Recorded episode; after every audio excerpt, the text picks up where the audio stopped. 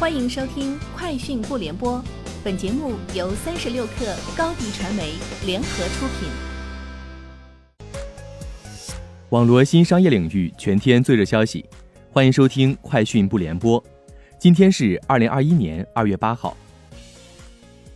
高德地图近日发布 V 十点七六新版本，上线真 AR 步行导航，借助智能定位、地图导航与 AR 渲染等技术。可在真实拍摄的道路画面上呈现更加直观的 3D 实景指引，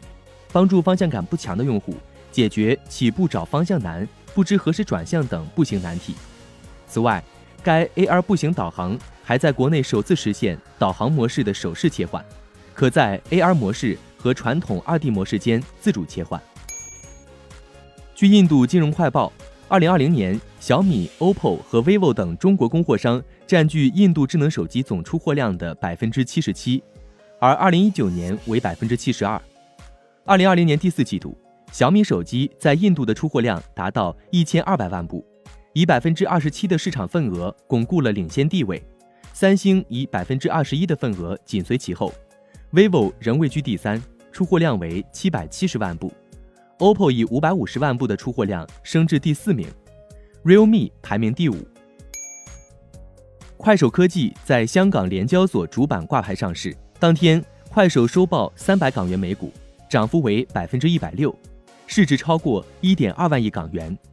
业内表示，短视频行业仍有很大增长空间，快手上市后或加快商业变现及短剧内容生态建设。或对广告、电商、短剧业务合作伙伴业绩带来拉动，并推升产业链整体估值。三十六氪获悉，唯品会官方微博发布公告称，已经收到国家市场监督管理总局关于违反反不正当竞争法的行政处罚决定书。唯品会对行政处罚决定书载明的违法事实没有异议，接受行政处罚决定，将及时履行。并将按照国家市场监督管理总局的要求及反不正当竞争法的规定进行全面整改。在华为 MWCS 二零二一媒体分析师沟通会上，华为常务董事、运营商 BG 总裁丁云表示，截至目前，华为在全球超过二十个行业已经部署五 G 示范应用，如煤矿、工业制造、港口等，并与全球运营商签署了超过一千个五 G 行业应用合同。知情人士称，TikTok 计划推出新功能，开拓美国电子商务市场。新功能将包括允许 TikTok 最受欢迎的用户分享产品链接，并赚取销售佣金。TikTok 还将推出直播购物功能。TikTok 拒绝对该报道发表评论。英国《每日电讯报》本周末的一份最新报道称，苹果商店供应商已被苹果公司强迫接受更严格的条款。苹果现在要求供应商在订单完成后等待六十天才能付款，而目前只有四十五天。这些公司现在也被要求接受寄售模式，这意味着他们只在商品售出后才得到支付，而不是在苹果收到商品后，这就将库存成本转移给了他们。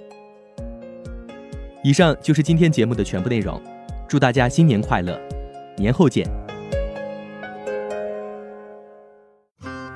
欢迎添加克小七微信，qi 三六 kr，加入三十六氪粉丝群。